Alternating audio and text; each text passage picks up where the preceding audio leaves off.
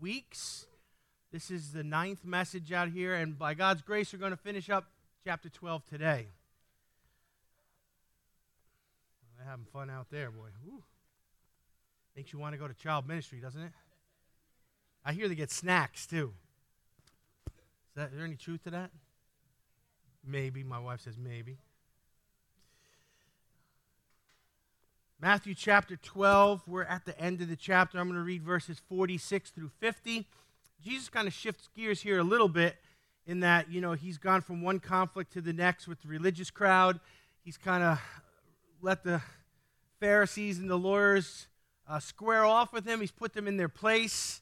They're really frustrated with him because they can't best him, they can't outmaneuver him intellectually, they can't stand against him theologically and they're frustrated with him because the supernatural has visited his ministry in such a way that it's making them look spiritually impotent. And uh, at the end here, Jesus shifts gears a little bit, gives us some principles. Um, you know, he speaks to his disciples in a little incidents here that happens in 46 through 50. I'm going to read it to you. Uh, thank God for the word this morning, and then we'll jump in. Father, thank you for the word, and thank you that we can come together and worship in this place. And Holy Spirit, thank you for moving on our hearts and for the anointing that we feel. Lord, what a privilege it is to experience your presence.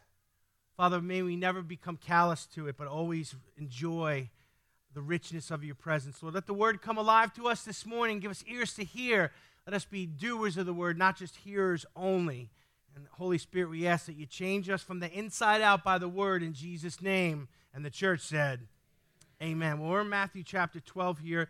This little incident here where Jesus' family shows up that I'm going to read also happens in Mark 3, verse 31 through 34, and Luke 8, 9 through 21. So uh, Matthew is the text we're looking at here today, but realize some of those versions give a little bit different details, but very similar, so I won't read them. But starting in verse 46, it says this. While he was still speaking to the crowds, behold, his mother and his brothers were standing outside, seeking to speak to him. Someone said to him, Behold, your mother and your brothers are standing outside, seeking to speak to you. But Jesus answered the one who was telling him and said, Who is my mother and who are my brothers? And stretching out his hand toward his disciples, he said, Behold, my mother and my brothers. For whoever does the will of my Father who is in heaven, he is my brother and sister and mother. And chapter 12 closes down. Let's take a look at all of what Jesus is saying there by implication. This verse makes some powerful points. I'm going to tell you the three uh, points that Jesus makes here. We're going to revisit these thoughts at the end of the message as we tie it all together.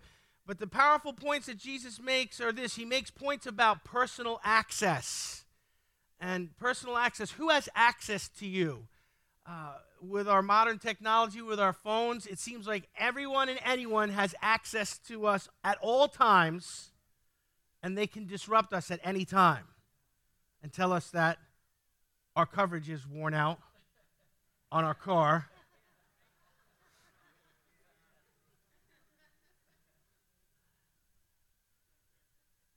If you're ever in a shipwreck and on a deserted island, they'll find you. But personal access is something that Jesus makes a point here about. He also makes a point about real intimacy. Say real. Uh, nobody likes fake people, nobody likes fake relationships. Ever had to be around a person that's fake? You know they talk about you, you know they don't like you, and they see you, oh, hello. You know, it's like in your home when you're fighting and the whole family's arguing and the phone rings, hello. Leonardi residence. Real intimacy, not fake. Jesus also makes some points about the importance of family. Now, family is a theme here we're going to explore this morning. We can all agree, I hope, that family was God's idea and that family is still very important. Everyone still believe that? Now, I know there's no perfect family. All families have issues, all families are dysfunctional. The first family, Adam and Eve, they had issues. They allowed sin to enter in and divide the relationship. They had children, two sons. One of them rose up and killed the other one. Amen. I mean, so there was no perfect family, not even from the inception of family, but it was still God's idea, and it's still important, no matter how much our world tries to, you know, marginalize it or make it seem like it's not important. But family is important, and it was God's idea. Now, I want, I want to say something. A healthy, godly family these days is a rare thing.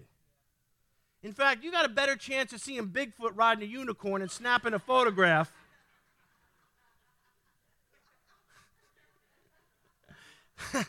Some days then it seems like seeing a family that's not completely dysfunctional.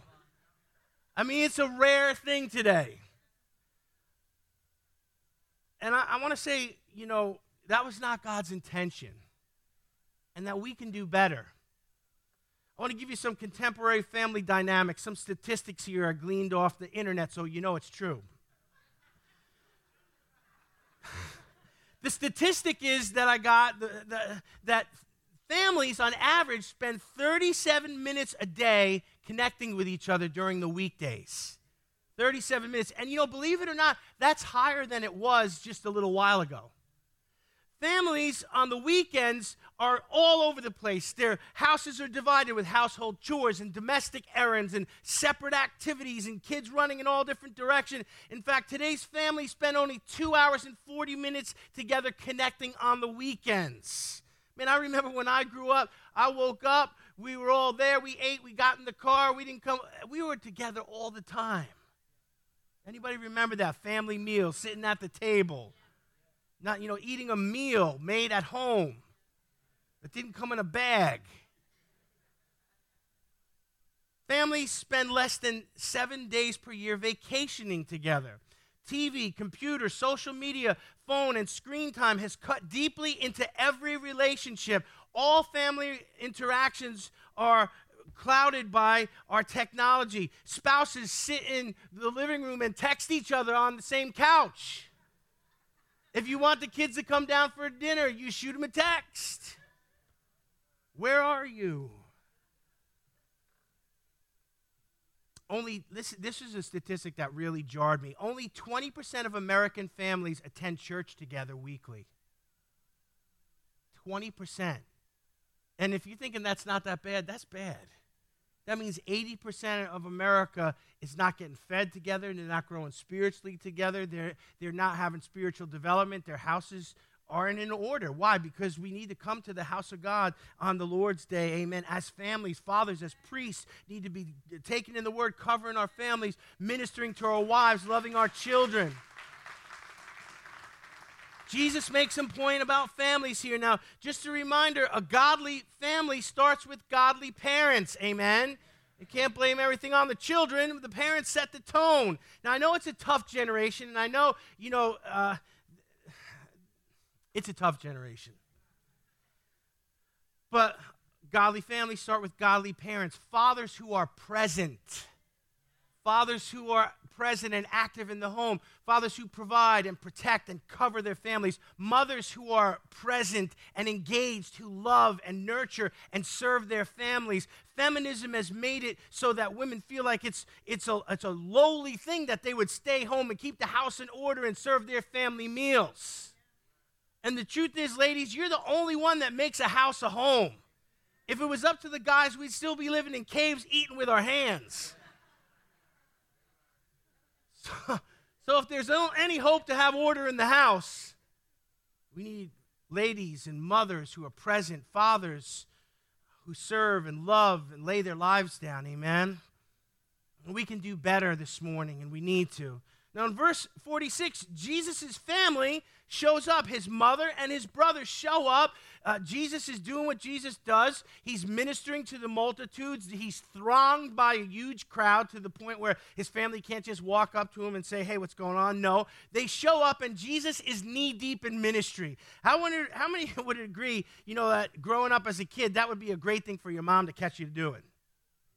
Anybody ever, Anybody ever get caught doing something they weren't supposed to do? Some of you are trying to look so holy right now. Me and mom catching you doing all kinds of stuff, sneaking out, stealing cookies, eating, eating cold cuts out, drinking milk out of the carton. Come on. Jesus' mother shows up and he's ministering. He's like, this is good. And they want to have interaction with him, but Jesus is knee deep in ministry and he's ministering to the multitudes. Now, I want you to think about this. His family shows up, and that's supposed to be, you know, the important people, the people he should, you know, really be connecting with. Yet he's ministering to the multitudes. Now, the multitudes were not his kin, they were not his blood, and for the most part, they weren't there for the right reasons. Most of the time, the crowds were there just to see the show. What do crowds gather for? To be entertained. Amen? At a sporting event, at a comedy show, at a music, eh, crowds gather to be entertained. So Jesus has got these multitudes there that they're not related to him, they're not his blood. Yet his family shows up, and I want you to see this. He, he puts off his family and he continues to minister to the multitudes. And that very fact that he does that makes a powerful point to us. Now, in verse 47, somebody at the event here, the text doesn't say who, doesn't say it was one of his disciples. We don't know who it was, but somebody spots Jesus' family and calls his attention to the fact that they're looking to connect with him. Uh, look what it says here. Someone said to him, Behold, how would you like to make it to the Bible, but your name doesn't get in there? I, I was someone. Was it you? Yeah, it was me. I was someone. Someone said to him, Behold, your mother and your brothers are standing outside seeking to speak with you. Now, the, the fact that they're there, maybe Jesus doesn't know, but at this point it's called to his attention.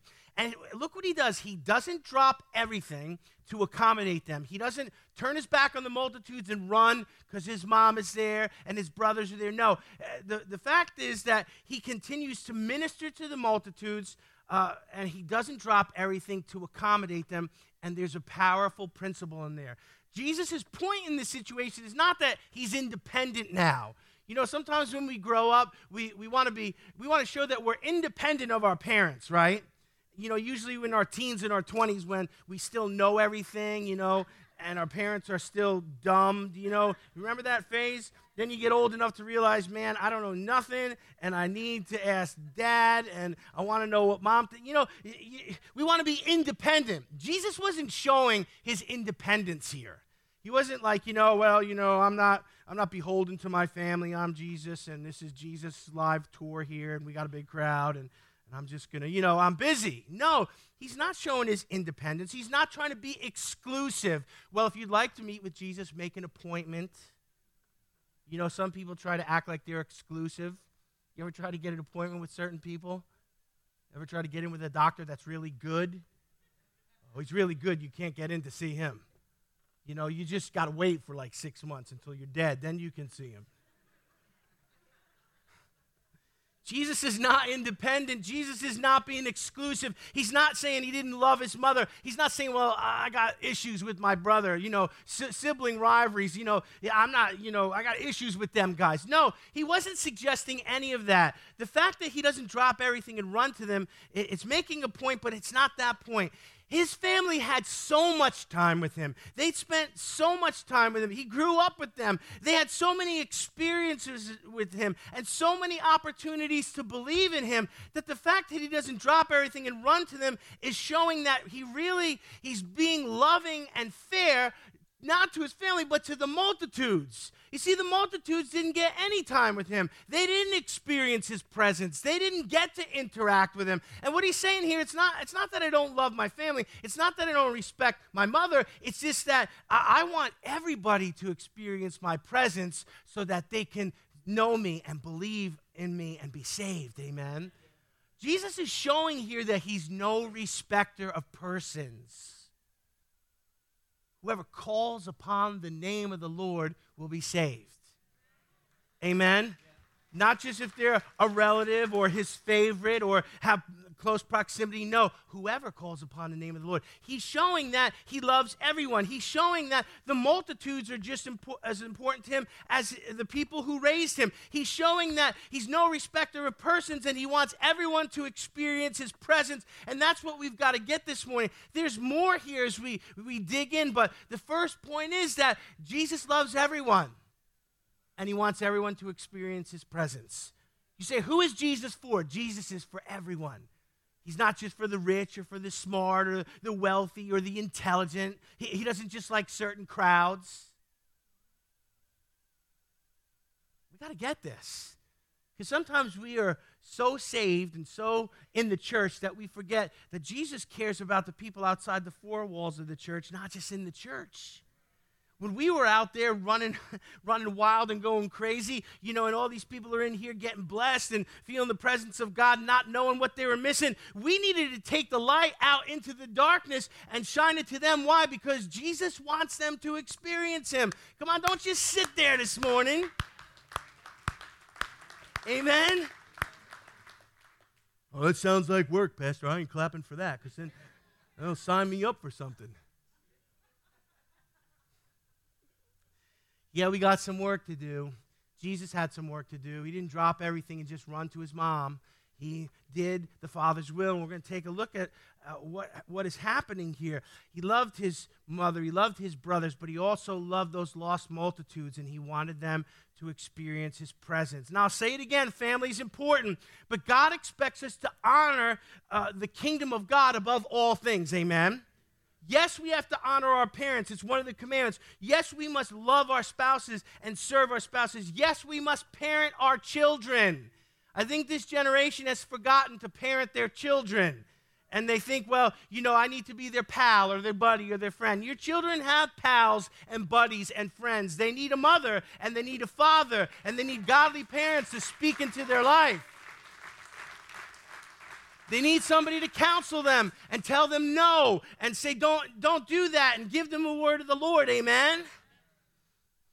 Jesus loved his mother, he loved his brothers, but he also loved the lost, and so should we. So the kingdom has to be above all things. And uh, we used to say something at Bible school the call above all. Amen. You say, well, that, that sounds a little bit, you know, like you were in a cult. No, they were just. They were just preparing us for the fact that if the call of God on your life is not above everything else, you're not going to make it in ministry. That was the truth. I'm coming up on almost 30 years of full time ministry here. We're, uh, in a couple years, we're going to be married 30 years this year. My poor wife, pray for her.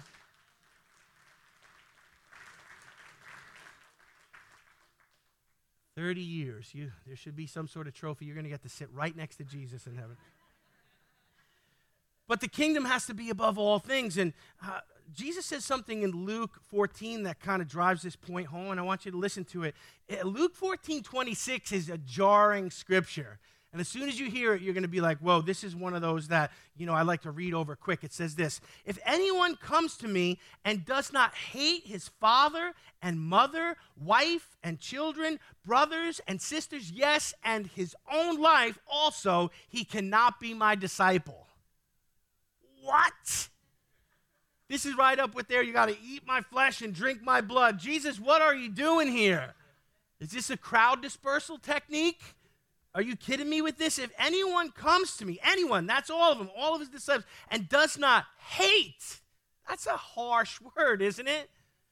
It's an almost an ugly word in the text as you read that. Does not hate his father, mother, wife, children, brothers, sisters yes, even his own life, he cannot be my disciple. Now, hate is a strong word, and if we, you know, a lot of times we'll look at that and go, well, he didn't really mean that. You know, he must have meant something different. If you look at that word in the Greek, you know, the New Testament written in Greek translated into English, the Greek word for hate there that's translated is the word miseo, and it means to detest.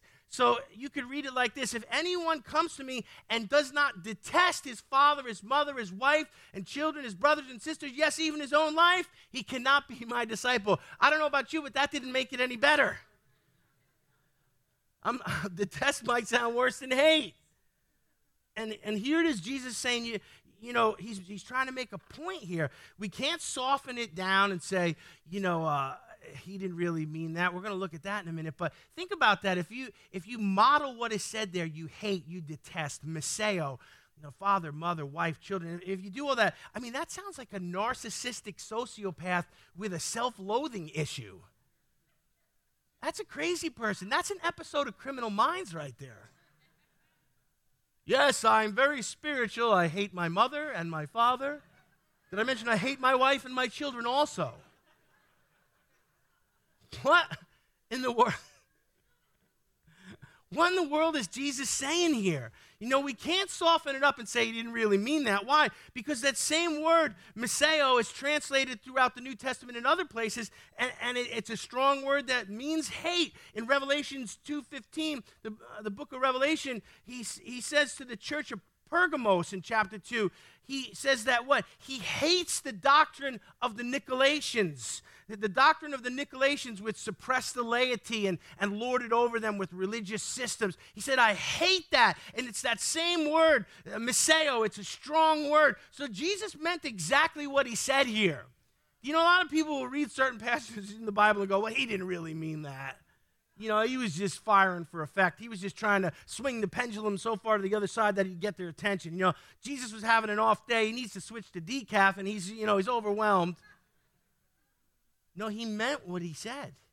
And here's the point the point is if there's any thing in our life, any other relationship or person or creature comfort or anything in our life that is more important to us than the kingdom of God, we are going to have a hard time being his disciples.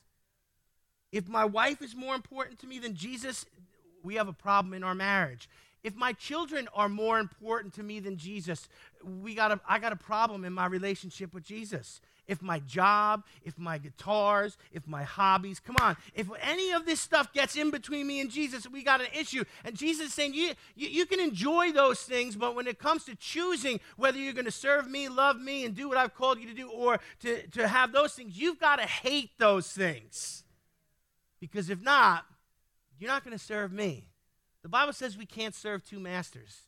How many people have walked away from God, walked away from the kingdom, walked away from the call of God on their life for their comfort, for their pleasure, for their pursuits, for their hobbies, for their sports, for their money? Not a good decision. So, yes, Jesus says some powerful things here. He wants us to understand that, you know, all throughout Scripture, he showed a disdain for any relationship that would get between him and the Father. Remember when Peter said to him, You're not going to the cross? Jesus said, Get behind me, Satan. Peter must have been like, Whoa, I'm just looking out for you here, Jesus. Yeah, but Jesus was like, Any relationship that gets between me and the Father, I'm, I'm going to have a very powerful reaction against it. You see that? Get behind me, Satan. What was what was with that? You know, how about with Judas? You know, Judas, you know, go and do what you got to do, Judas. You want to kiss me? You want to betray me? Go ahead. You know, but just a powerful, visceral reaction to anyone who Pilate says to him, Don't you know I have control over you? You don't have any control over me. See that? Any relationship that would try to manipulate him, Jesus had a visceral reaction against. And he's showing that what? Doing the will of his Father was the most important thing in his life, and it should be in ours. Jesus' actions say a lot in this situation. You know, uh, words say one thing. So, sometimes people will just say stuff, but, you know, they don't live it out. If, if our walk and our talk don't match up, we don't have much impact.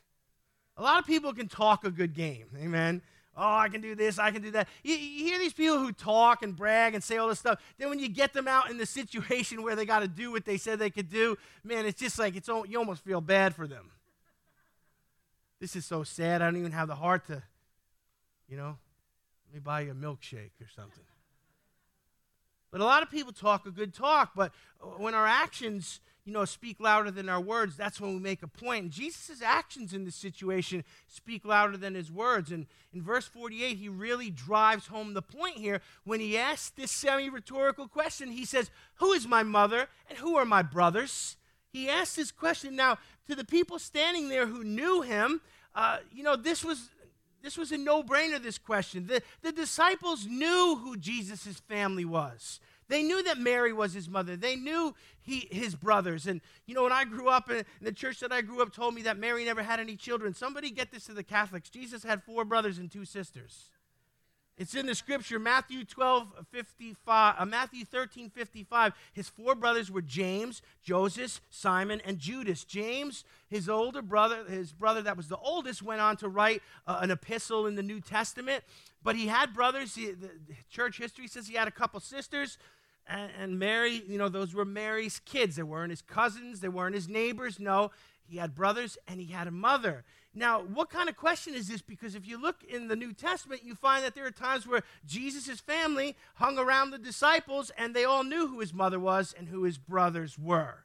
They were at wedding feasts together. They were at family functions. They were at some of Jesus's, you know, uh, outdoor crusade meetings where he had people all around him, and they're here right now. So this question, you know, is kind of like one of these things that Jesus says where everybody gets confused. Who is my mother? And who are my brothers? What he's really doing here is he's letting us know that we Christians have more family relations than just our natural ones. We have more family relations than just our blood relations. You got more brothers and sisters and uncles and cousins. Uh, you got them. Why? Because you're part of the family of God. Amen? You know, I, I always like in my little preaching binder here, two people happy about the family of God. Amen. I, in my little, I keep a picture of Uncle Phil because Phil is my uncle and he's watching me while I'm preaching here, making sure I don't mess up. Because he always used to sit in the front row there. But that was my Uncle Phil, closer to me than some of my blood relatives. You say, what is that? That's the family of God. You know, we need to enjoy being part of the family, amen. I would encourage you to get to know your brothers and sisters. Don't just run out of here. Church is over. Let's make it to the diner. We got to get a good seat. No, stay and talk and get to know one another, amen. We had men's prayer uh, yesterday morning, and we had how many? 22 people there. Guys, the rest of you, uh, I got your names now. I'm to hunt you down. Um, but we had an awesome time just fellowship and the prayer is awesome but yet i get excited being around my brothers getting to know people just you know and you know we're not walking around like we're laughing we're cutting up we're making fun of each other. It's great. You know hey that's a nice shirt. They sell men's clothes where you bought that. You know we're just we're just having fun. Why? Because we're brothers in the lord amen? And the family of God is a blessing. You got more relatives than you knew about. You're part of a big, healthy, happy, fun family. it's an awesome thing, and we should revel in it and be excited about it. Now, in verse 49 through 50, uh, the text tells us exactly who is included in our large, extended spiritual family.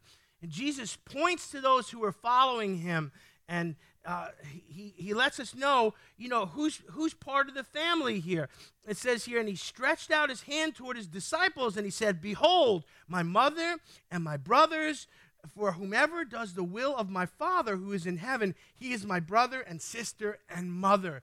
So Jesus is saying, "Hey, this is your this is my family here." He's making points about intimacy. He's making points about family, and and he's you know he's signaling uh, to his disciples here. Now you might you might think it's weird. All his disciples were men, and he says one of them is mother. You know, you say, "Well, what's that all about?" Close, intimate relationships here. He's just trying to make the point that these guys are the closest to him uh, than than anyone. Why? Because they follow him. They're his disciples. They're with him all the time. Now, I want to say something about this. Discipleship is not an option. Well, you know, I got saved, but, you know, I accepted Jesus, but I don't want to be a disciple because that sounds like work. In fact, the word dis- disciple has the word discipline in it. It takes discipline to follow Jesus. Amen. And it takes discipline to be a disciple. And to be a disciple is not a choice. God's called us all to be his disciples. Amen. So he points to his disciples and says, this, These are my real family. This is my closest relations. These are the people I'm most intimate with. And it's a powerful point. Uh, he, he makes one single requirement here that proves membership in the family. He says in verse 50 Whoever does the will of my Father in heaven is my brother and sister and mother. It's not about being in a church. It's not about being baptized into a denomination. It's not about saying, well, I'm Baptist, I'm Methodist, I'm Catholic, I'm Pentecostal. No, it's about being born again and being part of the family of God. Amen?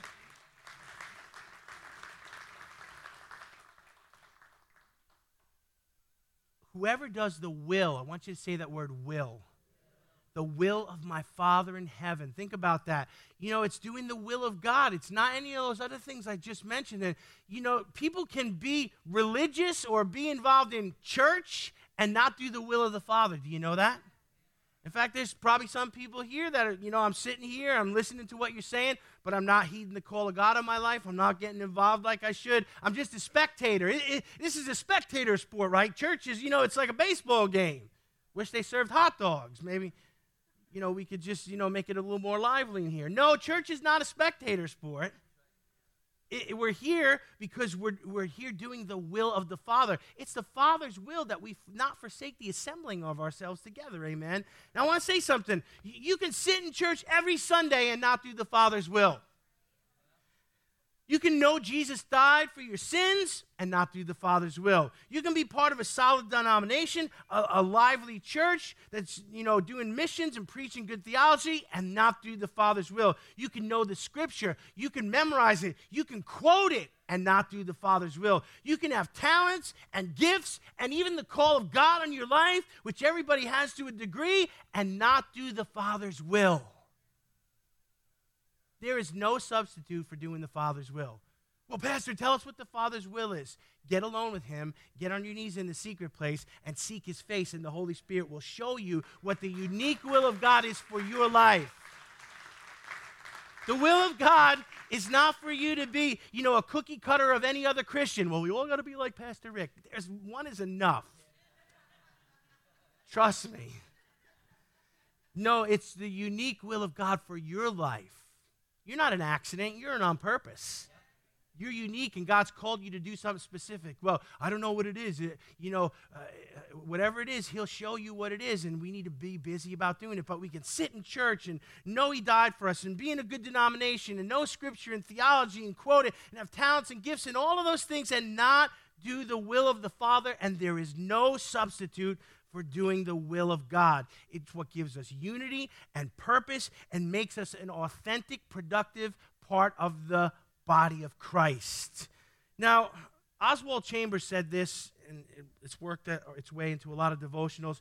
Oswald Chambers said, I read that when Edward VI, the King of England, in the 16th century attended church worship service, he stood up while the Word of God was being read. Then he took notes during the sermon and later studied them with great care. Throughout the week, he sincerely tried to apply what he had learned to his life. That's the kind of serious minded response to the truth that the Apostle James calls for us to have in his epistle.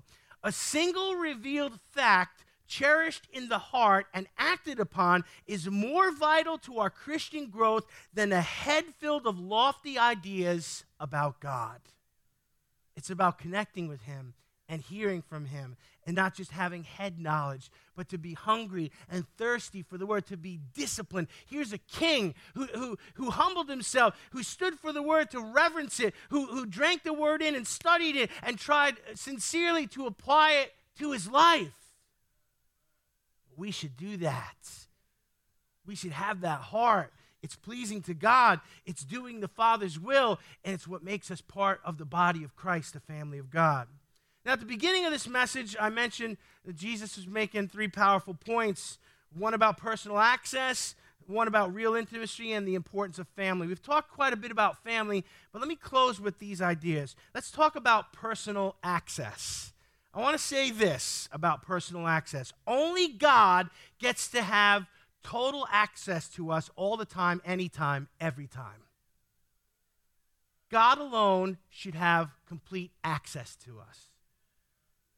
Yeah, with our technology and our phones and our screens, it seems like anybody at any time of the day can call us, text us, email us, whatever, and demand that we respond immediately.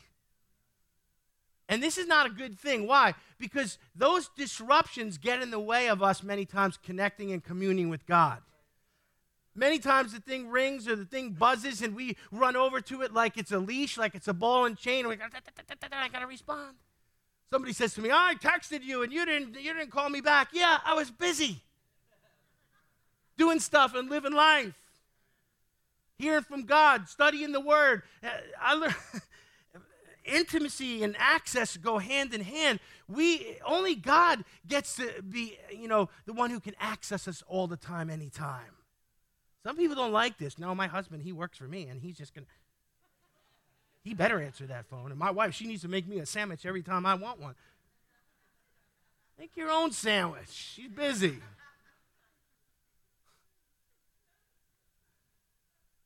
Personal access. Give God access to you all the time. Don't allow anything to disrupt your time with Him. Jesus didn't allow his family to interrupt his ministry because he was busy doing the Father's will. And right then at that moment, what he was doing, connecting with the multitudes, was more important than him dropping everything and running over to because they wanted to talk to him at that minute. Let's talk about real intimacy. Real intimacy is important. We talked about, you know, the fact that, you know, nobody likes fake people or fake intimacy. If you've ever been around a fake person, uh, or you've had to fake that you liked somebody, don't raise your hand, but we've all done this. Oh, hi. It's you. How delightful. The deepest intimacy happens not just because we related to someone by blood, but because we share a love for Jesus. The person who is born again, who has Jesus in their heart, who has the Holy Spirit in them, is more connected to us than even blood family relations. Now, it's wonderful when our families get saved and we get to enjoy each other here on earth and we're going to spend eternity together. But the truth is, all our brothers and sisters in Christ, we're going to spend forever together with. Sometimes our blood relations, they, they're not saved and they don't want Jesus. We need to love them and serve them and shine the light to them and live in front of them and, and give them opportunities, amen. But what I want you to see here is our real connection, our real intimacy is between those who we have Christ in common with. You are my family. You are my brothers and sisters. We need to get to know each other. We need to spend time and eat together and laugh together and pray together and, and cry together and worship together. Hello. You're thinking that's a lot of together. I'm kind of busy. Make room for real intimacy in your life. We talked about the importance of family. The family of God is such a blessing, such an important thing. As the days get darker and the times get tougher, listen, there's all kinds of things on the horizon. We don't know how it's going to go, how it's going to turn. The, the gas shortage, food shortages, all these things. The body of Christ is where we can rally together and support one another and be there for each other. Amen. Some people have no mother and father, they're gone. They have no brothers and sisters. Some people feel all alone. If you're in Christ, you're never alone. You're part of the family of God. Amen. Amen. Amen. So, as Forrest Gump said, that's all I have to say about that. And that concludes Matthew 12. Let's bow our heads. Father, I just thank you this morning for this chapter, nine sermons out of it that have encouraged us and uh, provoked us to godliness, taught us how to deal with people who uh, afflict us and, and want to argue with us. Father, help us to be a light in the darkness. Help us, Lord God, to understand we're part of the family of God. What galvanizes us together is our love for Jesus Christ fact that we need to love you more than anything or anyone. It's the call above all, it's the kingdom first, and everything else is a distant second. Help us to learn to love our families, to love our spouses, to love our children, but to put you first in all things because as we do, that'll be the greatest testimony to them of what's really important in this life. Father, let our light shine in the darkness and let the family of God, the people of God, the church, rally around each other in these days so that the world could see the benefits of being in Christ. We prayed in Jesus' name. Amen.